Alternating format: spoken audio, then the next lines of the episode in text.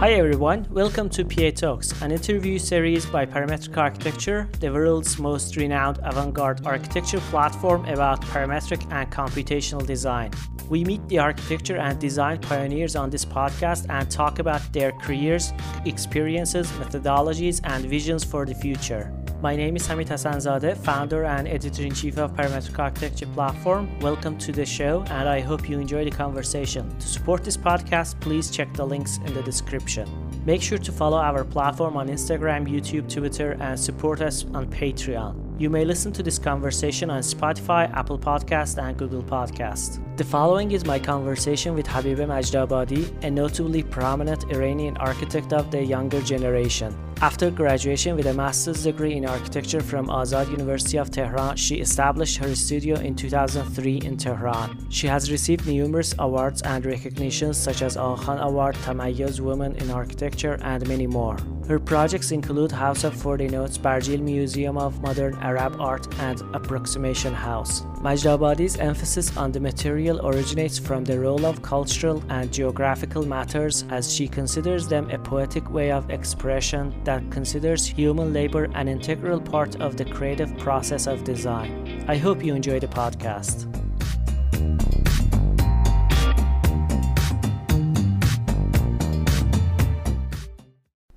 Hi, dear Habibeh. Thank you so much for this interview. Uh, to start this interview, I really would like to know what was your motivation to study architecture?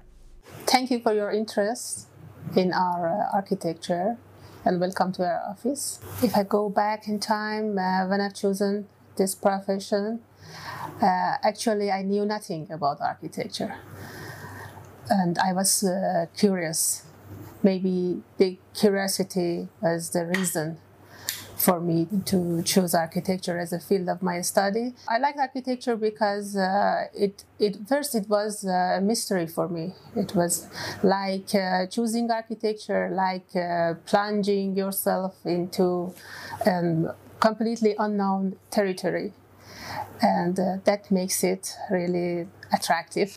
Uh, I found that I like it very much because you know every, every human being like to have uh, his or her footprints on this earth, and architecture for me is a way of uh, being effective and. Uh, to have my footprints, and um, I don't limit myself with architecture. Sometimes I use literature and uh, other forms of art, just as a way to express myself.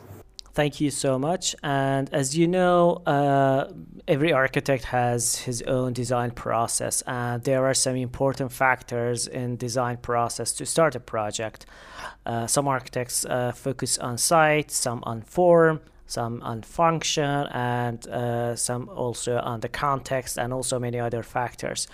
Uh, what are some main factors and focus points that you mainly start your project with? All of the factors that you mentioned are important and uh, should be considered in a project, but architecture is not uh, there to respond to all of these uh, aspects equally in all of the projects. I think each project has its own uh, suggestion. The project suggests me this is a time to uh, consider the context. This is a time to consider climate. I can clarify with an example. For example, if you if you work in Bangladesh or if you work in um, Yazd with the very difficulties uh, in climate, that you should consider climate. The climate is the most important aspects of the project. But if you work in Tehran, maybe uh, air pollution is important, um, budget is important, and it's different from project to project.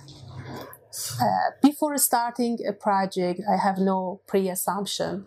The morphogenetic idea of the project, which aspect of the project can be morphogenetic. Uh, sometimes uh, it is uh, context, sometimes it's budget, sometimes it's um, some uh, rules and regulations, limitations in, in cities, municipality regulations. Project to project is different. Awesome, amazing. Um, there's a rich cultural history that, along with a strong influence of, of, mathematics, religion, astronomy, and etc., has created a unique language for Iranian architecture.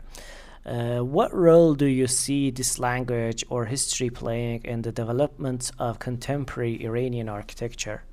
And how your project is affected by this influence? So, I believe that uh, some of the uh, historical aspects uh, they, they extend from past to present. An architect of 2000 years ago in Iran uh, had to deal with the same climate, with the same sunlight. We have a harsh sunlight in our climate. They had their own uh, solutions to mitigate the sunlight. Uh, for example, they had um, brick mesh, Fakhr-o-Madin. Their solutions can be inspiring for us because we, we, we still have the problem. We still have that that historical uh, issue. If we just imitate, that's a superficial, uh, you know, use of uh, history. We, we should not use history to make a continuity. One of your projects, the House of Approximation, makes some rather bold choices which must have appeared as risky for most clients. Could you please share some of the process of convincing your client that this was the right choice?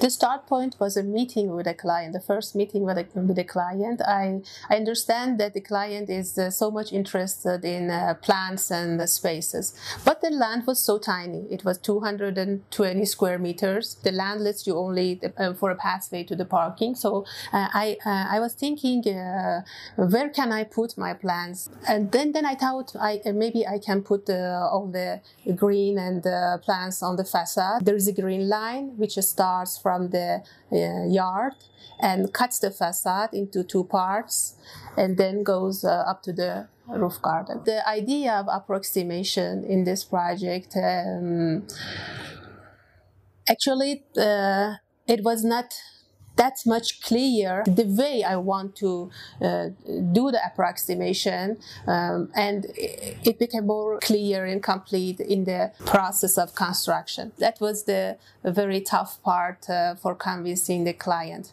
because he was thinking that uh, why I want all these uh, 3,000 pieces of wood, each one slightly different from the uh, other piece. It's not more expensive than using advanced technology. Uh, and this is a great potential in Iran uh, because everybody knows a handmade artifact is uh, much more precious than a machine made. I always compare it a handmade carpet and machine made carpet. A handmade carpet has all the, the, defects and imperfections, but it's still more precious. that's my logic for convincing the client uh, to have a unique facade, to have a unique uh, um, piece of art that cannot be repeated, uh, and uh, to involve uh, all these uh, workers. I myself enjoyed going to the factory and training all the workers how to cut the pieces, and I gave them a kind of freedom to shape the head of the wood the way they like such a kind of uh, limited freedom. And uh, they were so happy because uh, they they were out of their routine life in the factory. And uh, for the first time maybe they thought that they are doing something creative and uh, they are a part of doing uh, an artwork. They're making an artwork for the first time in their life maybe. And when the when the project is finished many people um, think that this project belongs to them and the part, part of their spirit remained in that project. You know, I like uh, natural materials to be used in natural ways. We should not impose uh, exact geometrical shapes to natural materials. And I want to make reference to a quote uh, from uh, Arne Henriksen, a Norwegian architect. Natural materials are alive when they are in the nature. When we detach them from the nature, we kill them by detaching.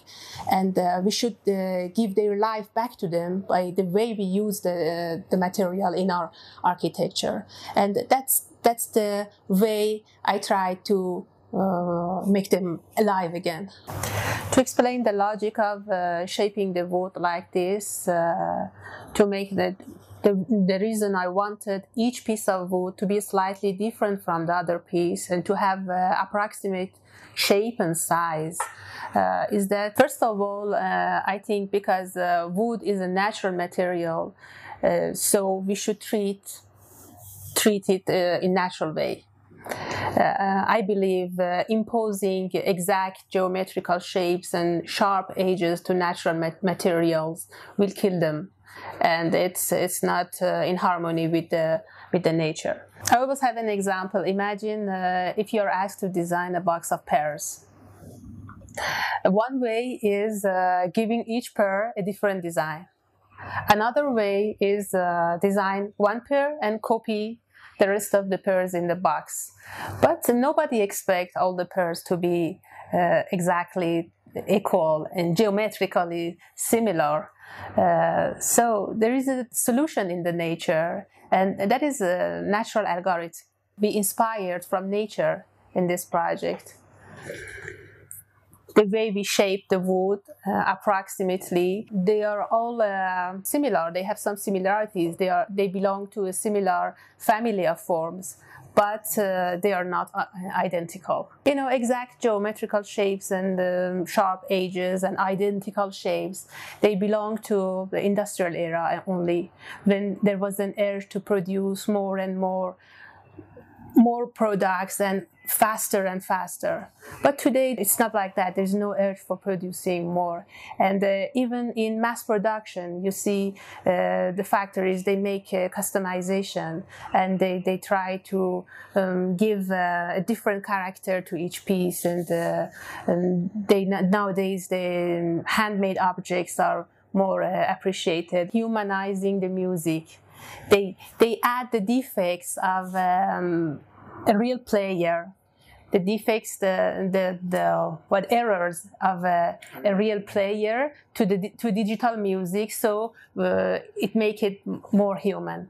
As a result of uh, disappearing gardens in Tehran uh, during past years, birds which were living in Tehran for uh, for a long time, uh, they're losing their habitats, and uh, this kind of projects can be something like a prototype, uh, maybe a solution for if, if, if they, they become common and in, in large number if we, if we consider vertical gardens uh, in the in the city maybe um, they can improve uh, first of all the quality of air we have a very serious air pollution in tehran uh, and uh, on the other hand uh, maybe we can bring back uh, all the different birds to the city. Impressive, impressive. Traditionally, bricks are generic, anonymous pieces of construction.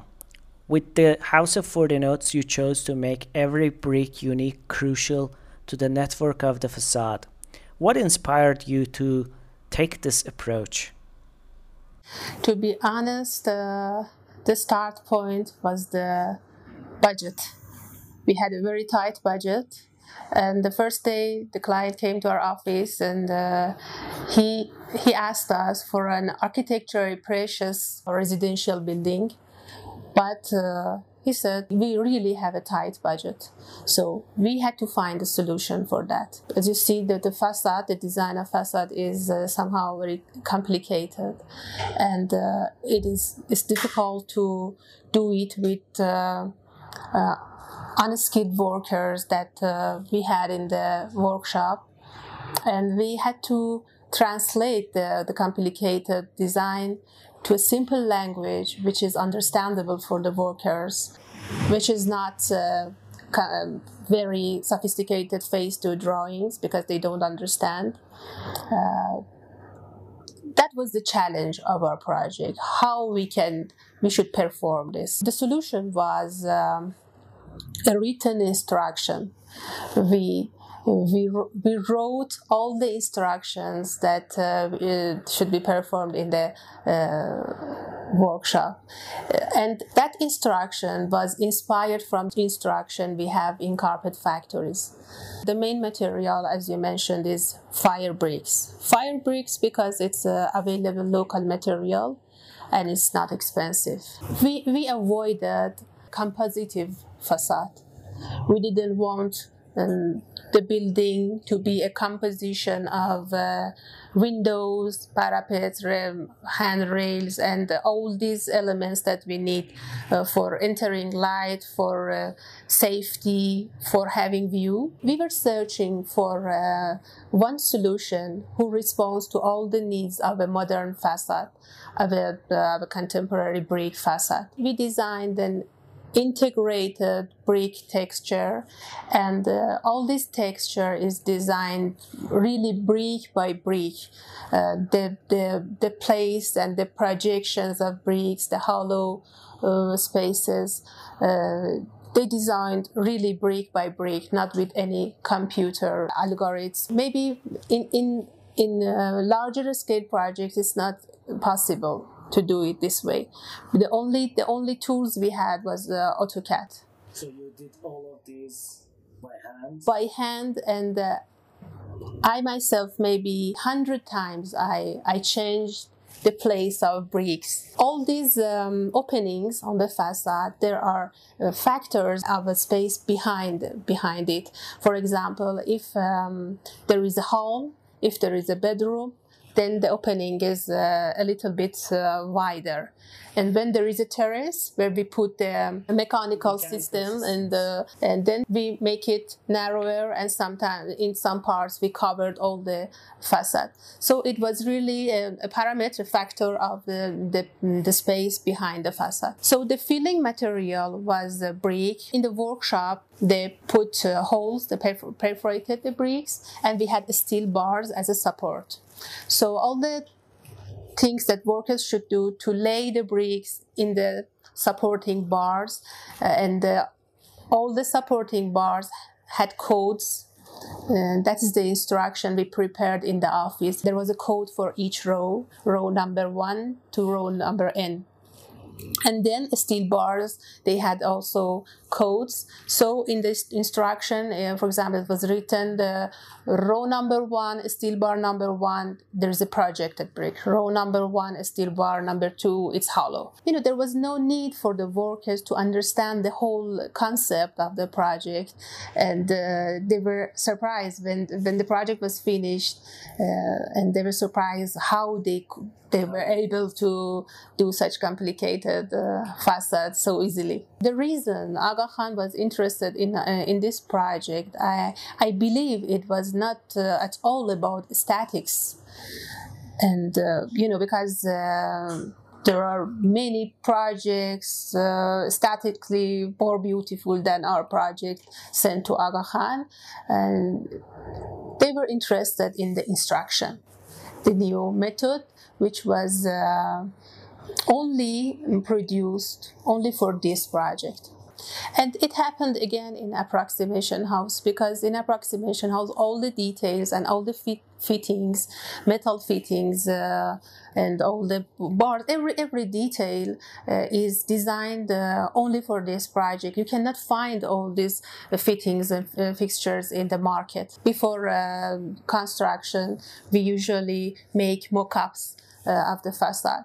Uh, we did this for uh, approximation house and we did this facade of um, Mellat Bank. If you if you've seen the facade, yeah. it's a copper facade, and uh, we, we we made different uh, mock-ups of the detail because the detail is uh, for the first time. But sometimes it, in Iran, uh, for the clients, is they, they say you don't know what you're doing, and they they are scared. Yeah. But uh, this is the way it's, it's very common in other countries yes. uh, making mock-ups. For for a creative work there are always a, a penalty and a reward. Awesome. Amazing. A prominent trend is the use of the advanced computational tools and technologies in producing contemporary architectural designs. What are your feelings on this trend? Do you see it as a way to enable architects to produce fantastic geometries, or do you think it detaches the architect from the process of creation? Um, algorithmic design is a progress of geometry that we had in the past in our history in Iranian architecture. We see very complicated geometries. But talking about uh, design tools like computer or asking me to talk about computer like asking me to talk about uh, a pencil. Because it's a it's a tool. It's a design tool but sometimes I need to use this, but other times I prefer to start from a, a piece of foam to make a model it depends.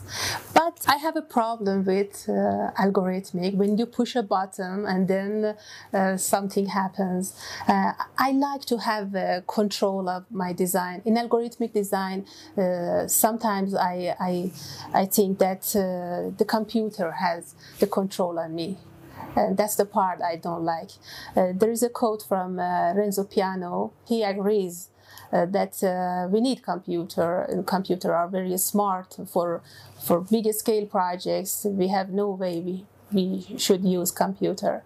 But computers uh, are like uh, those perfect uh, digital pianos. When you push a button it plays rumba. When you push another button it plays cha-cha. And uh, you think that you are a great pianist, you are playing very good. That's what happens uh, with some of architecture students when they they uh, just uh, produce something with computer and they think that that's that's the way of making architecture, but it's not. Dear Habibeh, thank you so much for such an amazing interview. And as in closing, I would like to ask what kind of advice would you like to share with young professionals and students? What is interesting about architecture that uh, you're all the time in an unknown unknown world uh, and uh, it has always uh, surprises for you to find out. My my advice is uh, for them to go after your curiosity and uh, to go after what you really have passion for. If you really have passion for architecture okay go on yeah thank you Thank, you. Thank you very much. Guys, thank you so much for listening. I hope you enjoyed the podcast. Please subscribe to PA Talks podcast on Spotify, Apple Podcast, and Google Podcasts in order not to miss a single episode. Also, you can find out more by going to parametric-architecture.com slash PA Talks. Please share this podcast with a URL to inspire a friend. Also, you can use hashtag PA Talks on Twitter, Instagram, Facebook to give us a feedback about the podcast. Thank you.